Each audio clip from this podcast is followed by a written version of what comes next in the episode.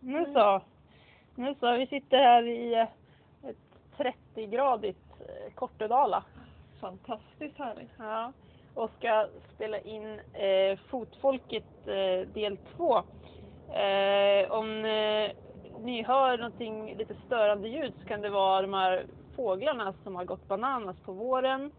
Så det kanske kommer vara ja, närvarande under den här inspelningen. Men det är egentligen bara trevligt tycker jag i alla fall. Jag heter Maria och jag sitter här med Lina Skravlan Strand. En god göteborgare och du kan ju få berätta lite kanske om dig själv och varför du har saker att tillföra till den här fotnördiga podden. Ja, trevligt att vara här först och främst. Ehm, ja, fötter har man ju ändå fått en speciell relation till senaste året. Framförallt när allting har handlat om att få ordning på min högerfot. Eh, Och för att ta vid lite där ni avslutade i avsnitt nummer ett av Fotfolket podcast så handlar det ju om eh, hälar och slemsäckar återigen. Eh, Just det, och du, du har ju en, äh, man kan säga att din, din äh, fothistoria den går ju way back. Det kan man säga. Det, jag gjorde en eh, slemsäcks hälbensoperation redan 2006 faktiskt. Det är ju tio år sedan nu. Ja, herregud. Det är det. Så, och det började med en irriterad slemsäck som sagt och försökte med olika avlastningsvarianter. Eh, eh, bland annat den här skumgummi-varianten som ni nämnde senast. Eh, uppklippta skor. Eh, och så vidare och så vidare. Men eh, det gav tyvärr aldrig med sig. Eh, så då blev det en operation. Eh, Just det, men det här var inget som du egentligen så här, tänkte på förrän liksom, du var junior om man säger. Nej, precis. Det, utan det kom... För, för det första så var jag nog ganska ovetande som fotproblem eller hur man tar hand om fötterna överlag. Eh, hade bara sprungit ori- mycket orientering sedan jag var liten. Eh, och plötsligt blev jag, fick jag ont bak på en punkt på hälen. Och det är nog så det sker ganska ofta att man... Ja, det, så, så var det ju för mig också, att det bara helt plötsligt kom från out of nowhere. Men eh, jag, jag funderar mycket på det här med, med liksom, eh, det, det känns som att det är ett väldigt vanligt problem bland orienterare om det är eh, orienteringsskorna som gör det. Vad, tror, vad, tänk, vad tänker du om det? Det tror jag är en bidragande faktor, absolut. Eh, när jag minns tillbaka på orienteringsskorna under min uppväxt så var det många gånger väldigt, väldigt hårda hälkappor. Eh, och sen är ju inte skorna, eller vi, när vi springer i skogen så utsätter vi våra fötter för otroliga belastningar åt alla håll och det är otroligt svårt att göra skor som skulle kunna på något sätt hantera all den belastningen och sidan och framåt och underifrån och allting vad det är. Men framförallt de här hårda hälkapporna tror jag är en stor bov i den här hälproblematiken. Och man, man, I orientering, precis, man kommer ju ganska ofta liksom i ex, extrema lägen med trycket mot hälen. Så här, där hälkappan trycker mot hälen som att det är där liksom hela kraften nästan kommer när man, när man springer upp för en backe eller man liksom, ja, trycker ifrån en en sten eller någonting. Mm. Precis. Eh, och sen... Eh, ja men, jag hade många gånger endast ont när jag hade skor och tryck på. Var jag barfota kunde jag inte känna någonting. Sen satte jag på mig en sko och så var det en ordentlig smärta. Eh, och då... Ja, det var ju också speciellt att lägga sig på operationsbordet när det var egentligen, det var väldigt svårt att hitta smärtan utan någon sko.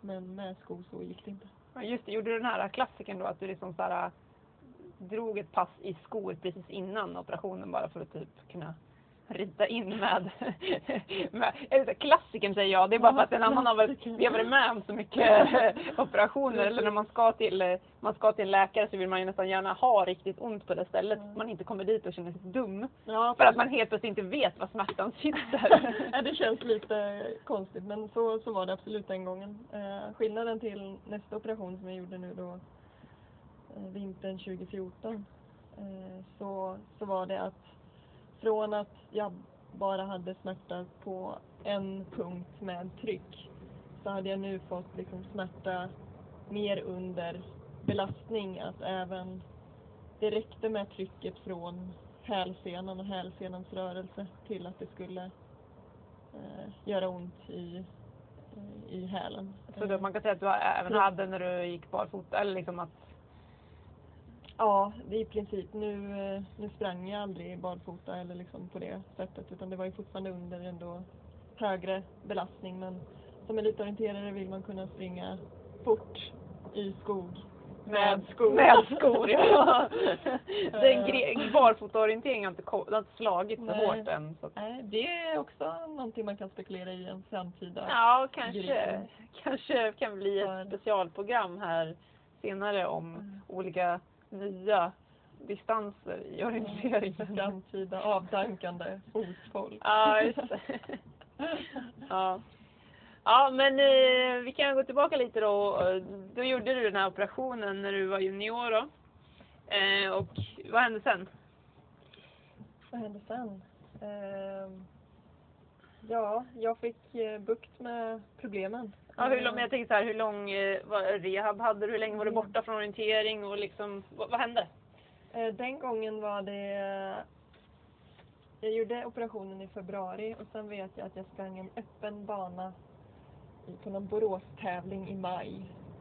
Det var ganska kort tid, relativt kort tid eh, efter operation. Du var väldigt ung då. Ung och dum. Nej, men det var, det var en... Eh, ska jag tillägga också att de operationerna jag gjort det har varit två ändå ganska olika. Även om det varit för kanske samma typ av problem så var de två olika i, i omfattning. Första gången handlade det om att ta bort det påväxta brosket som hade blivit och ta bort en inflammerad slemsäck. Andra operationen var att ta bort brosket, slemsäck men också väldigt mycket av mitt, vad ska man säga, det naturliga benet. Eh, för att minska risken att jag ska behöva göra en tredje operation. Antagligen så var det spetsigt hälben från grunden som gjorde att det här brosk och eh, inflammationerna hade blivit. Och första gången gjorde man den kortsiktiga lösningen och nu förhoppningsvis har man gjort den långsiktiga. Och det var det också skillnad i kort respektive lång rehab efteråt. Just det. Så nu har du, man skulle kunna säga att du har lite mera space. Förhoppningsvis i din häl. Precis, och det har ju lett till ett eh, annat lite vardagsproblem i att min vänsterfot var från början redan lite större än högerfoten men nu har det blivit ännu större skillnad på höger och vänsterfot så att eh, egentligen skulle jag behöva någon form av dispens för att ha två olika storlekar på skorna tror jag men det löser sig ändå på något sätt. Hur, ja precis, hur gör man det? Det finns ju folk som verkligen har det problemet att man måste köpa liksom, två olika storlekar. Har du fått göra det någon gång? Eh, jag vet att jag var typ under utredning eh, för det en gång när jag var junior då kring min första operation. Men då var det också att det, det gick att få det för vanliga skor men inte för specialskor. Orienteringsskor klassades ju som specialskor. Men jag hade inte problem att gå i vardagssneakers på stan med två olika, alltså att det var lite två olika storlekar på, eller att det glappade kanske lite i ena foten. Då kunde man ju ha en extra sula eller någonting. Men det var egentligen när jag tävlade som jag tänkte att det kunde vara nyttigt att verkligen ha perfekta skor för varje fot.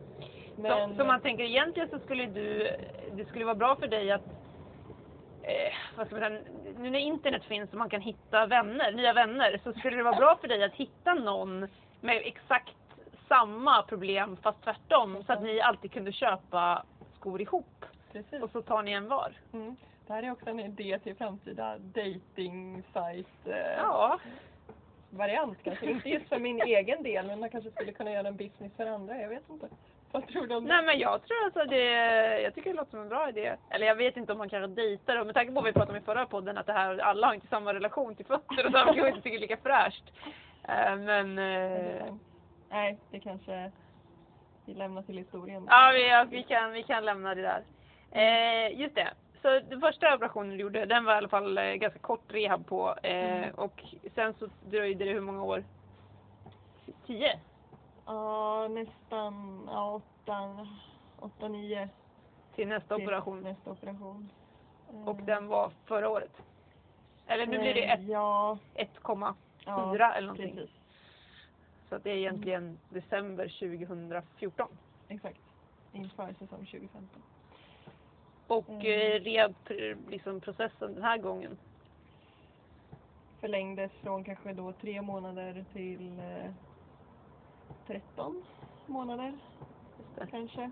Men det ska också tilläggas här att väldigt olika ambitionsnivå eh, under de här rehabperioderna. Eh, när jag denna gången hade siktet att komma tillbaka starkare än någonsin och förbereda mig för eh, framtida eh, mästerskapsstarter medan jag som junior givetvis alternativtränade lite grann men inte hade lagt ambitionsnivån på, på så högt som jag gjorde denna gången. Så att det har också spelat roll. Eh, för jag tror att under en rehab så alternativträning är bra och hjälper men till en viss mängd så tror jag också att den fördröjer eh, rehabperioden lite grann i att man ändå, även när man avlastar med att cykla och köra crosstrainer så är man där och foten får ju ändå jobba lite grann och det slits lite grann hela tiden. Så det är klart att det påverkar också. Ja, jag kan relatera till min egen eh, också dubbla fotoperationer. Att jag också tycker att det var ganska stor skillnad. Jag gjorde min första operation 2010. Och för också det här att ta bort brosk och ben från hälen.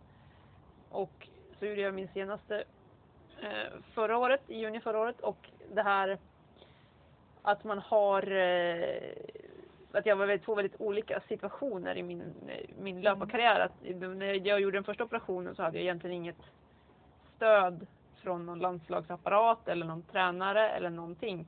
Vilket gjorde att rehabperioden blev antagligen ganska mycket sämre Mm. eh, kvalitativt om man säger än vad den blev nu.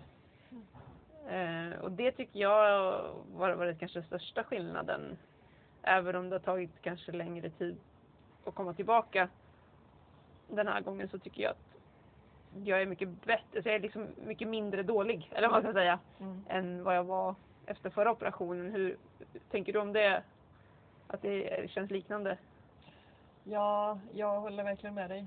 Att, eh, ja men, som sagt att för min del handlar det också om att jag ins- insåg att okej, jag är tvungen att ta ett break från eh, löpning och orientering, vilket givetvis inte kändes jättebra i hjärtat när man har ett stort hjärta för den här sporten.